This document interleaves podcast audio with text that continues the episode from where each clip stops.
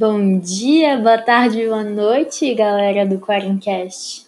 Tudo bom com vocês? Hoje eu vou falar um pouquinho sobre modalidades esportivas coletivas, mas para vocês entenderem melhor, vou explicar um pouquinho do básico. Assim, é difícil dizer quando o esporte surgiu, mas antropólogos afirmam que os povos mais primitivos já praticavam esportes para agradar seus deuses e competir entre si.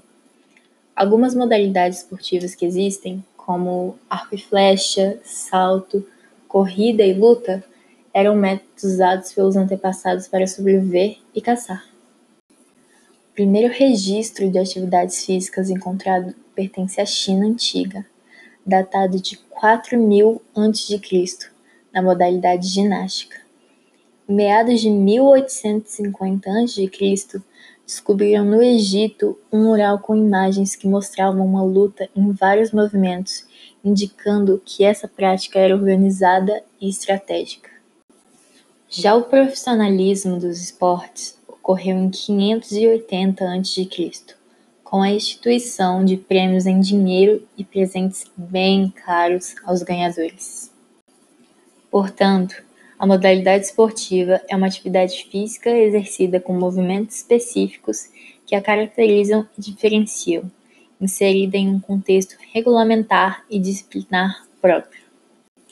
Ela pode ser dividida em dois grupos, de modalidades individuais e coletivas, e os esportes coletivos podem ser entendidos como confrontos entre duas equipes que se dispõem pelo terreno de jogo e se movimentam de forma particular com o objetivo de vencer, alternando-se em situações de ataque e defesa.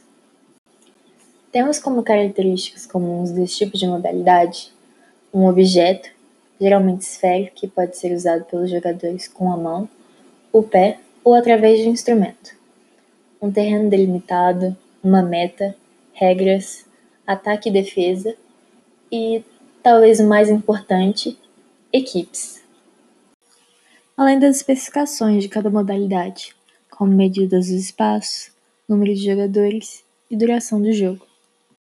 Dentro das modalidades, é possível observar uma estrutura funcional em relação ao ataque e defesa. A situação de ataque e defesa é determinada pela posse de bola ou não. A equipe que tem a bola é atacante e a que não tem é defensora. Deve haver uma comunicação durante o jogo e cada jogador deve compreender a intenção do outro. Mas, além do entretenimento, qual a importância do esporte coletivo? Fácil. A cooperação entre os jogadores de uma mesma equipe para alcançar objetivos comuns, situações que levam ao desenvolvimento do raciocínio, a disciplina gerada pela aceitação de regras e o desenvolvimento do espírito coletivo. Mas, como nem tudo são flores, é claro que existem problemas dentro do esporte, como a violência e o doping, que surgem com o intuito de vencer sempre e a qualquer custo. Dessa forma, as regras e a integridade dos outros jogadores não importam. Nossa, falei, falei sobre como as modalidades funcionam, mas não tem nenhuma. As três que vieram na minha cabeça agora foram o futebol, é claro, o basquete e a minha preferida, a ginástica rítmica, com aqueles movimentos tão sincronizados e delicados.